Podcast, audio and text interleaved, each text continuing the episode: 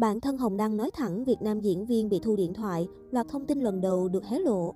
Ngày 1 tháng 7, báo chí Việt Nam rộ lên tin tức một nhạc sĩ và một diễn viên nổi tiếng Việt Nam bị cáo buộc cường bức một cô gái 17 tuổi tại đảo Majorca, Tây Ban Nha. Sự việc lập tức gây chấn động. Trên mạng xã hội có rất nhiều đồn đoán và bằng chứng được lan truyền, chỉ ra hai nghệ sĩ nổi tiếng trong cáo buộc nọ là nam diễn viên Hồng Đăng và nhạc sĩ Hồ Hoài Anh.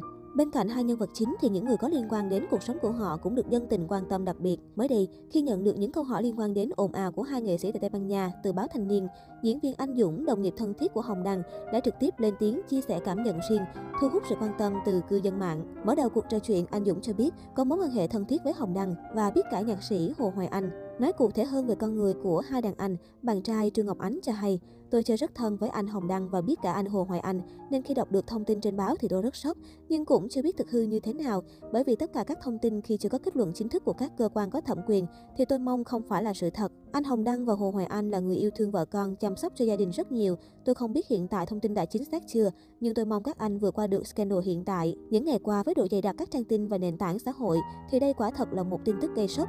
Nhưng đối với tôi, trong giai đoạn hiện tại, tôi cần một thông tin xác thực để chắc chắn đây là sự thật. Lúc đó tôi mới đưa ra ý kiến phán đoán tiếp theo.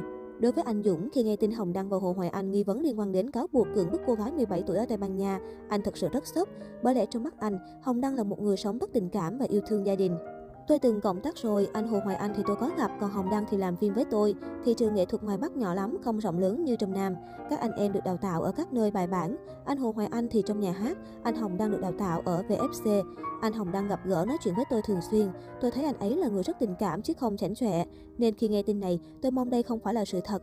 Mọi chuyện chưa biết thế nào nên tôi chỉ biết cầu các anh bình an, vượt được qua chuyện này. Khi được hỏi có liên hệ động viên người thân của Hồng Đăng hay không, bạn trai Trương Ngọc Ánh cho hay, anh Hồng Đăng là người trực tiếp chơi với tôi nên hay nói chuyện mình trực tiếp, chứ giờ mà đi động viên người thân thì cũng chưa đúng, tại vì câu chuyện người ta cần bây giờ là xác minh sự thật, còn nếu động viên sai chỗ là không hay. Hiện tại, tôi nghe nói anh bị khóa Facebook thu điện thoại, nên nếu tôi hỏi thì cũng không hay lắm. Chỉ biết là bây giờ trắng đen chưa rõ ràng cụ thể nên không dám bình luận câu nói gì. Tôi chỉ mong dù có chuyện gì thì các anh bình tĩnh vượt qua được scandal này. Qua những chia sẻ của anh Dũng, công chúng phần nào biết rõ hơn về con người của Hồng Đăng và Hồ Hoài Anh trong mắt những người thân thiết. Có thể thấy dù vướng ồn ào không hay, nhưng hai nghệ sĩ vẫn luôn nhận được sự sẻ chia cùng không ít lời động viên từ bạn bè đồng nghiệp.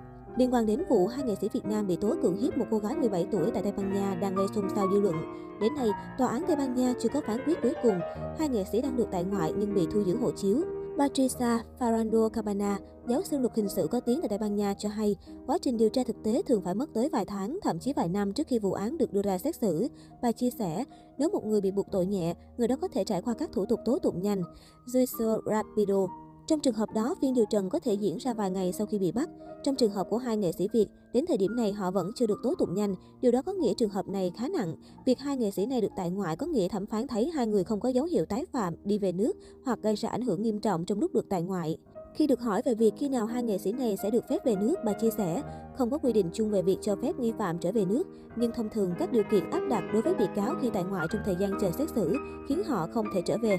Chẳng hạn, họ phải giao nộp hộ chiếu, trình diện tại đồn cảnh sát hàng ngày hoặc hàng tuần, hay phải ở lại một thị trấn nhất định của Tây Ban Nha.